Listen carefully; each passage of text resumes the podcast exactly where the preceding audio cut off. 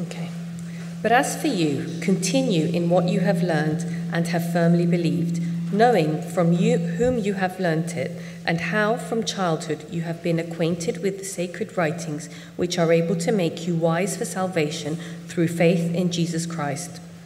All scripture is breathed out by God and profitable for teaching, for reproof, for correction, and for training in righteousness, that the man of God may be competent, equipped for every good work. I charge you in the presence of God and of Christ Jesus, who is to judge the living and the dead, and by his appearing and his kingdom, preach the word, be ready in season and out of season, reprove, rebuke, and exhort with complete patience and teaching. For the time is coming when people will not endure sound teaching, but, have, but having itching ears, they will accumulate for themselves teachers to suit their own passions and will turn away from listening to the truth and wander off into myths.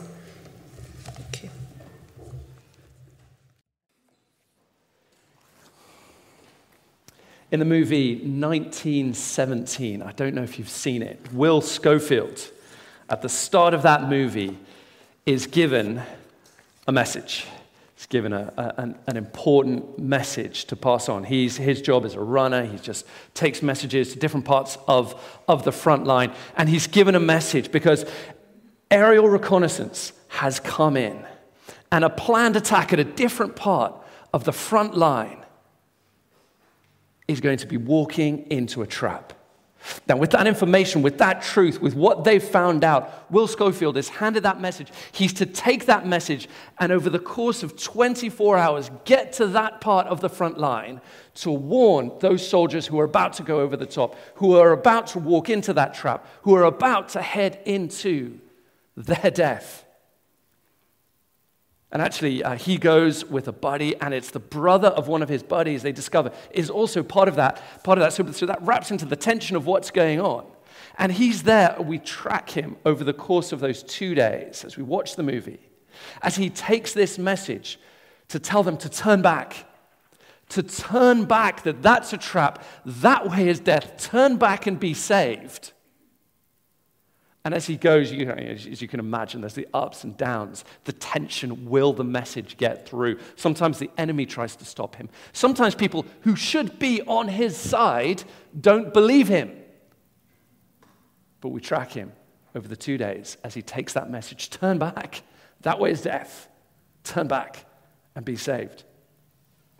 Well, that um, responsibility given to Will Schofield in the movie 1917 is a bit like what we've just heard the Apostle Paul writing to Timothy here in 2 Timothy chapter 3.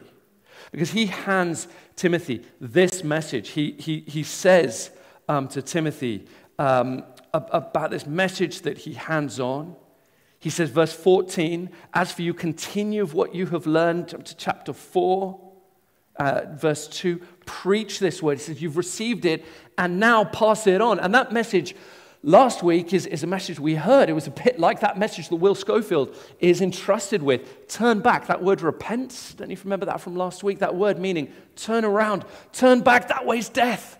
Turn back and come to life. And Paul passes that message on to Timothy. And that message that Paul gives to Timothy is also a responsibility that each generation of the church carries to this day.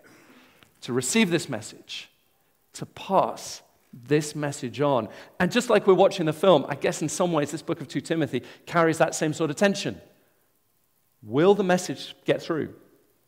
Will the message be heard?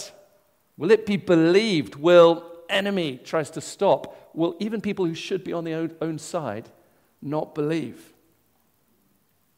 And we're thinking over these um, last week, this week, and next week about how we as a church relate to the wider society, but also the group of churches around us. We belong to a group of churches called the Church of England or the Anglican Church of England, and how we relate to them, and particularly on the issue of uh, human sexuality and marriage.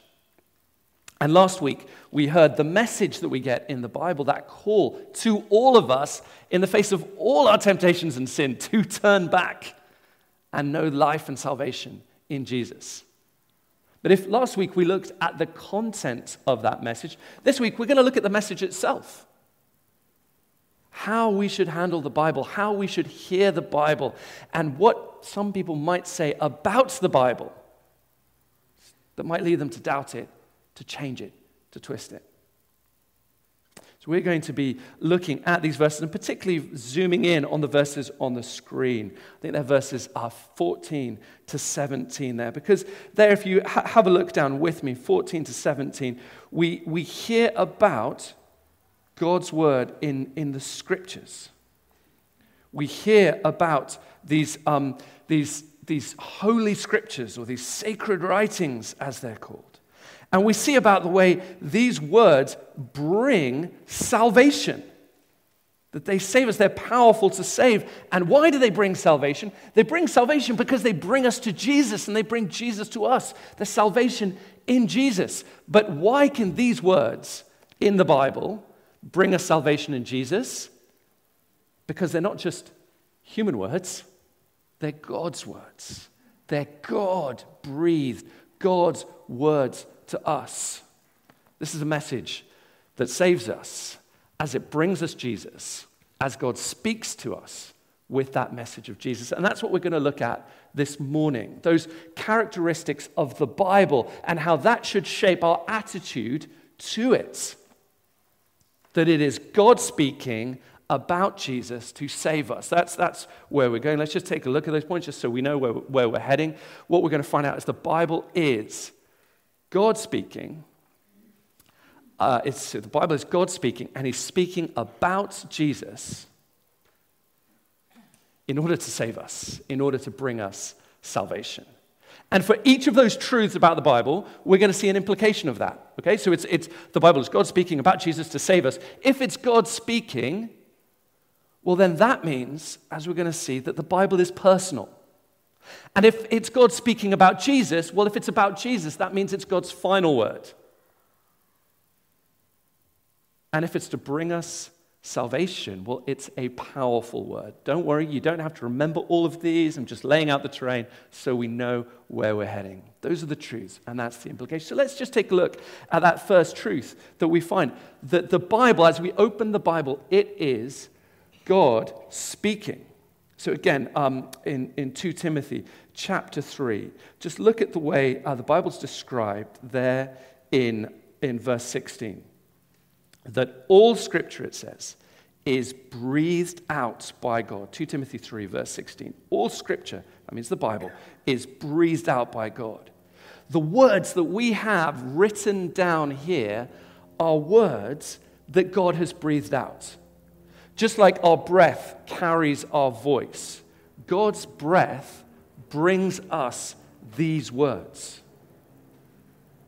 Just as, you know, I don't, you could feel the breath of someone on your cheek as you speak to them. You can feel their breath as they speak to you. In the same way, we feel the breath of life, the breath of God as we simply read, hear, listen to these words read and preached we have the breath of life, the breath of God in these words on the page. Now, each time, each time we look at these different characteristics of the Bible, we're going to see three kind of things of the way, the way the Bible might be misunderstood. Three different things the Bible is not, okay?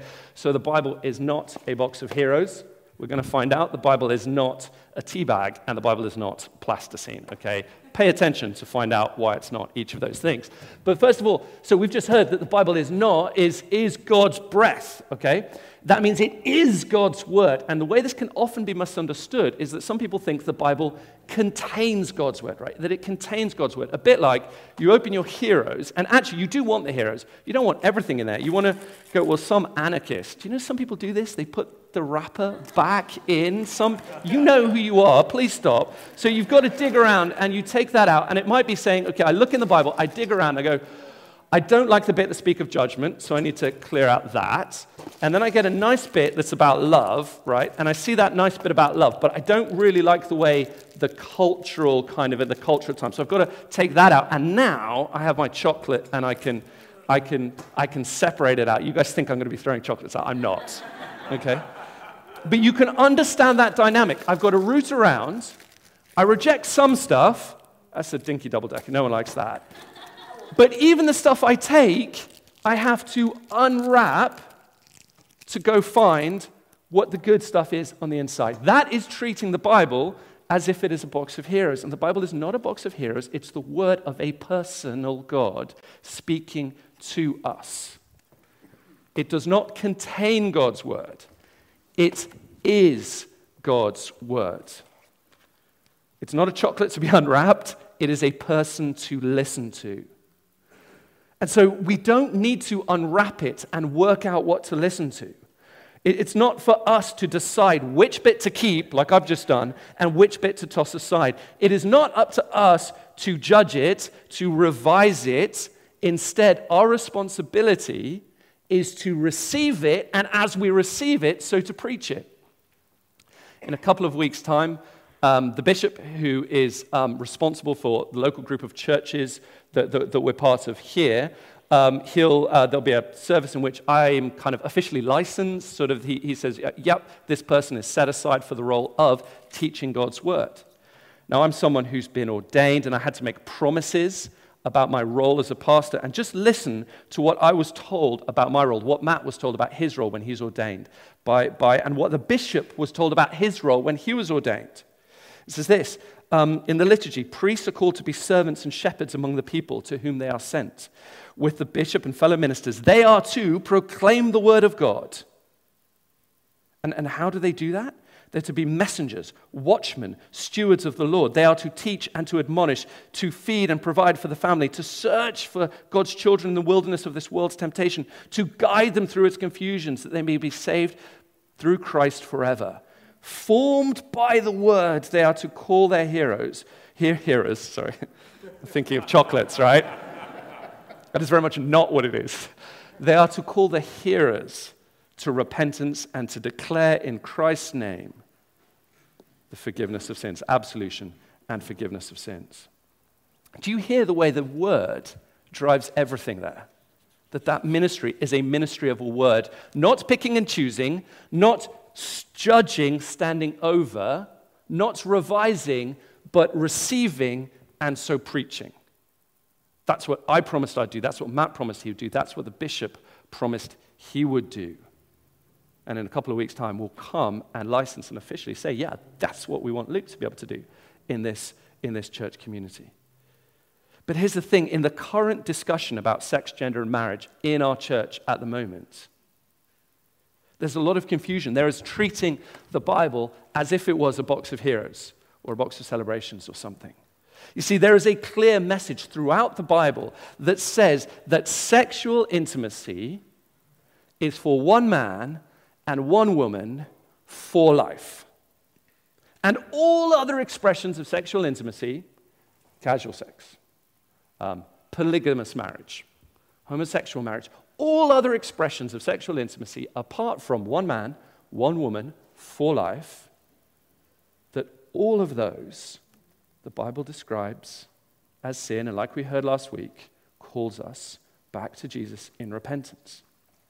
Now, unfortunately, some leaders of our group of churches, the Anglican Church, um, say they want to tweak that and want to revise that, want to treat the Bible as if it's like a box of chocolates. So there's a bishop, Bishop of Oxford. He's, um, he's both a very prominent bishop and leader amongst our group of churches, and he's also written a document that kind of sets out how the Church of England is, is proposing to change. And he says this he, he, he quotes what Paul says in Romans 1. We're not going to dig into that. You, you can see it's Romans 1 26. And he says basically what Christians have said throughout, um, throughout the history of the church, um, uh, Bishop Stephen, he, he acknowledges, he says this Here, Paul refers unambiguously to same sex relationships between both men and women and describes them as an outworking of sin, judgment in the un- universal human condition. He says, the unambiguous teaching of the Bible is that a relationship outside marriage is sin. That's what he says. And yet he goes on to say that we must move on. He says, well, maybe we have new ideas now. Maybe we have new understanding now that justifies a revision of the doctrine and the teaching of the church. He's just said, the church, he's just said, the Bible unambiguously teaches something. And then he turns around and says, well, what we really need to do is take away the bits we don't like to keep the bits we do like and stick to those. Do you see the way that's treating the Bible as if it contains not God's word? As instead of seeing the Bible as God's word. I would hate for someone to treat me when I'm talking like that. Luke, you said you liked your coffee black, but I don't really like coffee black, and I think that's crazy. Here's your coffee with milk. I did. So, I mean, it's a silly example, but you can imagine how rude that would begin to get if you kept going, if you kept listening to people's words like that. But here's, so here's the thing treating the Bible like a packet of sweets or taking a principle from the text. That is refusing to hear the Bible as God's personal word. You see, when we change our teaching about sex and marriage, we aren't just changing our teaching about sex and marriage, we are changing what we're saying about the Bible. And if we change what we're saying about the Bible, we are changing what we're saying about God. We are saying we do not have a God that speaks with authority and clarity. We are saying we have a God whose words need to be unwrapped, need to be figured out, need to be revised and picked between and changed. You don't just have a different doctrine of marriage and, and relationships, you have a different doctrine of the Bible, and worse than that, you basically have a different God. Which is why, as a church, well, really, the first thing we need to do as we, as we seek to respond is to do what Paul called Timothy to do teach the word. Teach the word. Not pick and choose and unwrap and see what it might contain, but receive and preach. And once we recognize that the Bible, that, that, that, that the Bible is God's word, once we hear it for what it is, well, then we'll be able to hear what it's saying, which, which is the kind of second characteristic of what, of what, we're finding out about the Bible from these verses. So come back to, uh, with me to uh, um, 2 Timothy 3, because it describes this Bible is God's word, but what is God speaking about? We'll look at the end of verse, um, verse 15, proclaiming to us Christ Jesus. This word of God is about Christ Jesus. This is God speaking about Jesus, seeking to bring us to faith in Jesus. God's word brings us Jesus. It's a bit like what we heard last week when we heard Jesus' message to repent. The Jesus, message to repent, he said, Look, I'm here. I'm the king. I'm bringing the kingdom. Repent and believe the good news. So, if we um, just jump to the next slide, the, the, the Bible is God speaking about Jesus, which means it's God's final word. This is God's word that brings us Jesus. It's God's word about God's work. And just listen to the way this passage, I'm going to read it if you can't see it on the screen, but Hebrews 1, for those who want to turn to it, um, is page 1203. Um, just listen to the way these verses bind together, weave together Jesus' final words and Jesus' glorious finished work. It says this Long ago, at many times and in many ways, God spoke to our fathers by the prophets. But in these last days, he has spoken to us by his Son, whom he appointed the heir of all things, through whom he also created the world. Do you see that? A final word. Spoke in many different ways, but now, final word in Jesus, his Son. Why? Why do we now have this final, complete, finished word? Because his finished work he is the radiance of the glory of God, the exact imprint of his nature. He upholds the universe by the power of his word, and after making purification for sins, he sat down at the right hand of the majesty on high. Look, there may be all kinds of details there that we struggle to catch on its way past. But what I hope we can hear is the way the finished work of Jesus and the final word of God go together. Just as Jesus is glorified for having completed this work of salvation, this finished work, so the Bible is honored and listened to as it brings us the final word about that finished work. Now, I think um, one of the ways that we can, uh, another way that we can misunderstand, so we decide, okay, the Bible is not. Um, a box of chocolates. We can think that the Bible instead is like a tea bag. Okay, you might say, okay, I would like a cup of tea, and or I'd like some tea, and you know, you might want to pull something out. Go, okay, then here. So we go, well, I'm giving you tea. This, I mean, is this or is this not tea? Well, yeah, it's tea. But really, what's the issue with the tea bag? We're not really ready for our cup of tea yet, do we? We need our milk and we need our hot water, depending on which order you put those things into the cup. But basically, the tea bag is pretty important. It's pretty central, but it doesn't stand on its own. To really have my cup of tea, I need, this is profound, isn't it? I need water and I need milk and maybe sugar or what else, uh, whatever else that, um, you, you might want to mix in. It's one ingredient, it's just the first little step. In the same way, people go, the Bible is a bit like a cup, bit like a tea bag. Like it's pretty important, it's pretty central, but you wouldn't just have it on your own, on its own. You need a bit of like reason or my experience. Oh, I couldn't just have the Bible on its own. I need the culture around me.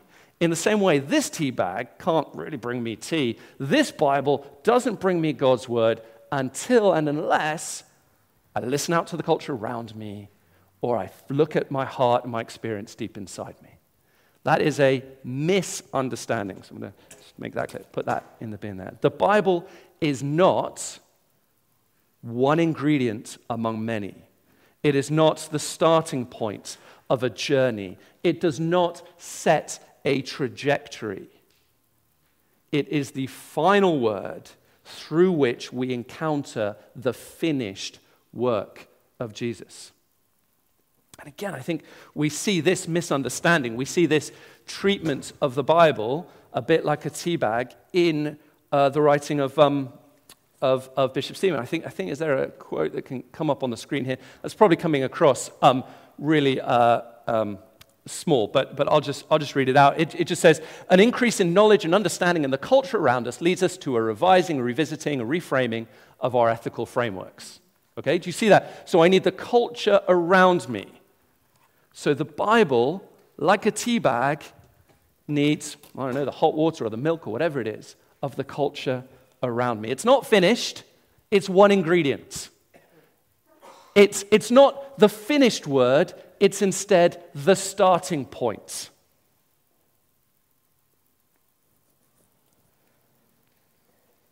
But you see, the message about Jesus, uh, um, what, what we see in these current discussions about sex, gender, and marriage is, is treating the Bible as if it's just one ingredient among many. You see, the thing is, in the Bible, not only is the Bible clear that sexual intimacy is for one man and one woman for life. That single, that single vision is woven throughout Scripture, and it's woven throughout Scripture to show us Jesus, so that we might understand his person and his glorious finished work.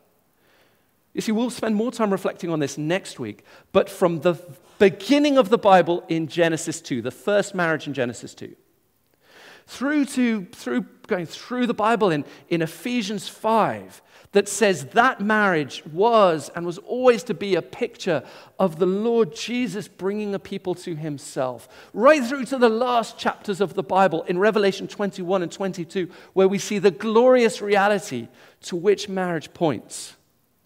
From first to last page of the Bible, the Bible not only has a single vision for sexual intimacy, that single vision of sexual intimacy is woven together to show us Christ. Which means to have a different vision of sexual intimacy is to have a different vision of Christ to tweak, to change, to add to, to take away from this story about sexual intimacy is to tweak, to change, to add to, to take away from this story about Jesus. Which means that our responsibility as a church, then, it's so important that our responsibility as a church is not just to keep proclaiming the truth but actually, we need to contend for the truth. We need to hold out. Such is the centrality of the story of sexuality to the Bible. Such is the centrality of the story of sexuality to the way the Bible presents Jesus and the offer of life in Him. That, that to abandon that message about Jesus is to, de- that message about sexuality is to depart from that teaching about Christ. And so, when others have departed from that image about Christ, when others are effectively proclaiming a different Jesus, we need to make that clear. We must show them what they are doing and we must call them back. I mean, it might be one way, one way to do that, a kind of simple way. You might think, well, how can, how can I, as just an ordinary person, um, do that. There's actually a petition that someone that, that, we, that we could sign. If you could just find the CEEC website and the, um, uh, the, the, it's just declaration.ceec.info, declaration.ceec.info. You could just go on there, and it's like a big petition just to say to the leadership of the Church of England, please don't change your teaching on what the Bible says. Don't give up faithfulness to this vision that the Bible has about sexual intimacy. Because if we change our vision of what, our, what the Bible says about this, we are changing our presentation of what the Bible says about Jesus. It's just one way uh, that, that one could do that.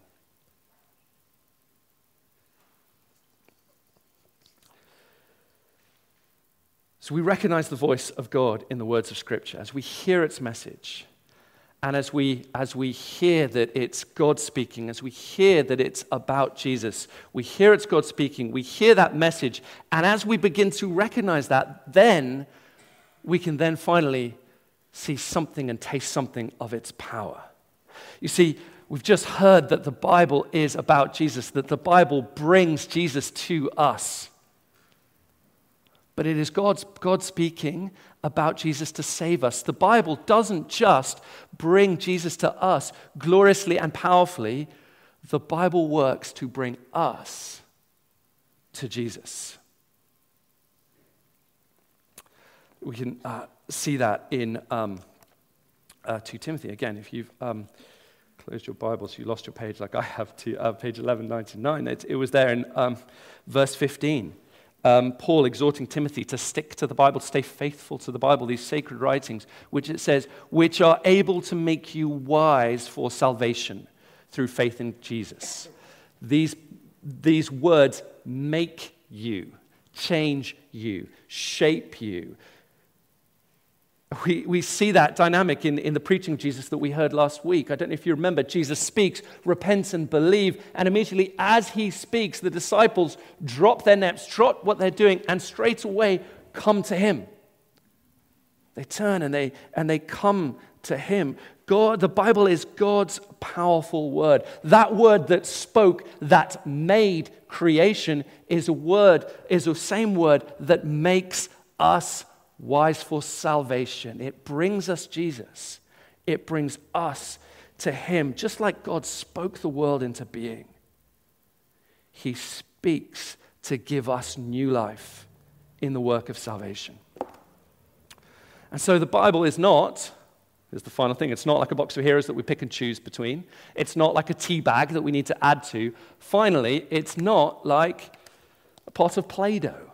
See, the great thing, the reason we love Play Doh is we can squeeze it, we can fiddle it, we can leave our mark on it, we can shape it into all kinds of things. I can only shape it into a snake. That is all I can shape Play Doh into. There you go. That's as much as I do. But you can change it, you can shape it, and that is often how people treat the Bible. They say, here is a text that we can, that we can, um, that we can or we must shape, that, that, that um, I, can, I can shape it with my desires, or I shape it into, you know, the space, the, the shape that society gives it or leaves space for around it to fit in with my desires or the culture around me. But the Bible is not to be reshaped to fit my desires or my context. Rather, the Bible shapes me. Who's making who? In 2 Timothy 3:15, the Bible, God's word makes me, shapes me. It shapes me so that I love what God loves, that I long for what God longs for, that I repent and believe.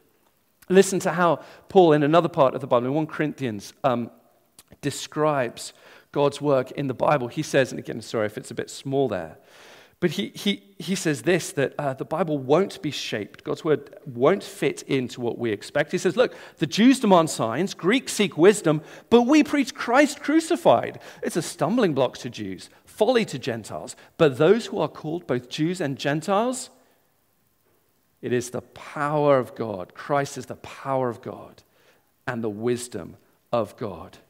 Paul says, Look, our culture wants something intellectually impressive. Our culture wants something spiritually satisfying. If he was writing in our day, he might say, Our culture wants something emotionally affirming. He says, You know what? As I preach Christ, as I preach the Bible, it's weak. It's, it's foolish. It's unsettling. But this same message that to our culture seems weak, foolish, and unsettling is a message that is wisdom, that is power, and that truly proclaims to us God's love. It is actually God's work to bring us to Jesus. You see, in these current discussions about, um, about sexuality and marriage, we need to recognize that not just does the Bible speak with a single voice about this, and it speaks with that single voice about this to bring us a single vision of Jesus, it also speaks to us of the salvation found in Jesus. That those who are saved by the words of Jesus have lives transformed by the words of Jesus. And that life transformed by the words of Jesus takes shape according to the words of Jesus. And, Paul, at the start of 1 Corinthians, describes that power of God's word. He then describes to the church itself in 1 Corinthians 6, verse 9 onwards, he describes, he says, You guys know the kind of power that God has been at work doing in our lives. So he says, Look, don't you know that the unrighteous, this is uh, 1 Corinthians 6, verse 9, don't you know that the, uh, neither the unrighteous will not inherit the kingdom of God? Don't be deceived. Neither the sexually immoral, nor idolaters, nor adulterers, nor men who practice homosexuality, nor thieves, nor the greedy, nor drunkards, nor revilers, nor swindlers will inherit the kingdom of God. And such were some of you. But you are washed, you are sanctified, you are justified in the name of the Lord Jesus Christ and by the Spirit of our God. He's saying these words begin God's words. Have you said, Look, you don't remember your lives? God's Jesus' words. These words, however foolish, unsettling, and weak they may seem, they've changed you. They transform you. And this process has begun now and will continue throughout your life. Again, the, uh, Bishop of Oxford, when he describes the moral vision of, of, um, of the Bible, he says, One of the issues we have is this isn't just a fundamental disagreement, he says, about justice and fairness. He says this We are seen to inhabit a different moral universe. That, that's a problem, he says, with the current sticking to faithfully teaching what the Bible says. We are seen to inhabit a different moral universe. And Paul would say, Yes. We live in a different moral universe to Corinth way back then. We diff- live in a different moral universe to Bromley, to London, to England right now. You see, the Bishop of Oxford is treating the Bible as if it was a piece of plasticine or Play Doh that needs to be reshaped around and within the moral universe in which we find ourselves. But Paul says no that Christians live in a different moral universe and Corinth around them than our culture around us. This message is going to seem weak. It's going to seem unsettling. It's going to seem foolish. But it is power, it is wisdom, and it is the truth of what love is and we can, and we can encounter. You see, throughout Throughout, as, as Matt was sharing last week, throughout history, Christians have tried to shape the Bible and the message of the Bible within the shape of the, the culture around it. They've said greed is okay. They've said adultery isn't so bad, that even something like pornography can, can, can have its place. And what Paul says in 1 Corinthians 6 is this teaching is not just false, it is deceptive. And it's not just deceptive, it is dangerous. It is dangerous because it affirms people in life and actions that God says has no place amongst his people. You see, if we change what the Bible says about sex and marriage, we are deceiving people. It becomes a different salvation and it becomes a different gospel. Now, our group of churches um, has said that it's not going to change the traditional teaching, the faithful teaching of the Bible. It said that it won't do that. And our bishop, who is the charge of our local group of churches, we're going to see in a couple of weeks' time, has said that he will make sure that there's no change, that he's keen for there to be no change in how the church has taught faithfully the Bible um, over time. But we must pray that those aren't just words, that those are convictions and commitments that shape this whole process. We need to be praying for that. Because it's not enough to just preach the truth, not enough to just contend for the truth, like we've said. We also need to distance ourselves from error distance ourselves from error. Because if someone is ending up preaching, like we've seen, a different word about a different Jesus and offering a different salvation, well, at the end of the day, they belong to a different church. They have left the church. They have departed. They have separated. And we have a responsibility in love to them and to the watching world to make that departure clear. See, which is why if the leadership of the church end up agreeing with the proposals here, end up agreeing with the proposals that they've published. If they formally bless sexual in- intimacy outside of marriage, then churches will need to distance themselves from that leadership. And churches will need to distance themselves from institutions over which they have authority. It's going to look different for different churches. It's going to happen at different times for different churches. But if someone has departed to preach a different word about a different Jesus, offering a different salvation, they have departed to a different church. And in some way, if they do that, churches that have remained faithful will need to make that clear. So just to finish, just remember that guy, Will Schofield, 1917. He was given that message. He was given that message. In the final scene, you see him desperate. The, the attack that he's trying to stop has begun, and men are beginning to pour out of the trenches and into no man's land. In a final dramatic scene, you see him running. He jumps over the top in order to run to where the generals are, and you see him with men going over the top, him sprinting across, desperate to pass on that message, saying, Turn back Stop, turn back. And you know that the brother of that guy is there. And you're desperate as you're watching him. Yes, I want you to bring that message. Want that message to get through, to be heard, to believe, for them to turn back and be saved. The tragedy of this discussion that we're having in the Church of England at the moment is that the very people with the responsibility for passing on that message are the very people who are responsible for that message being doubted, misunderstood, and set aside.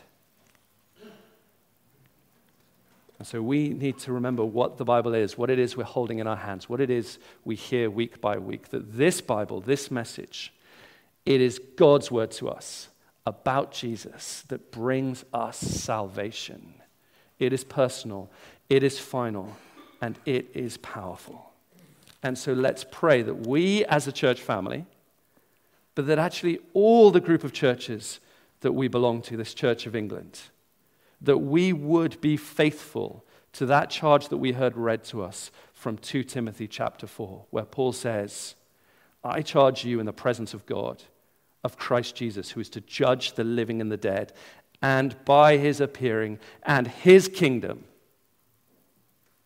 preach the word. Let's pray we do that. Father God, thank you for this word that you speak to us, that comes to us with your breath that brings to us your Son, that so gives to us the Lord Jesus. Please, would we, please, would the churches around us that we're part of faithfully preach this word so that many might know the salvation to be found in it. In Jesus' name, amen.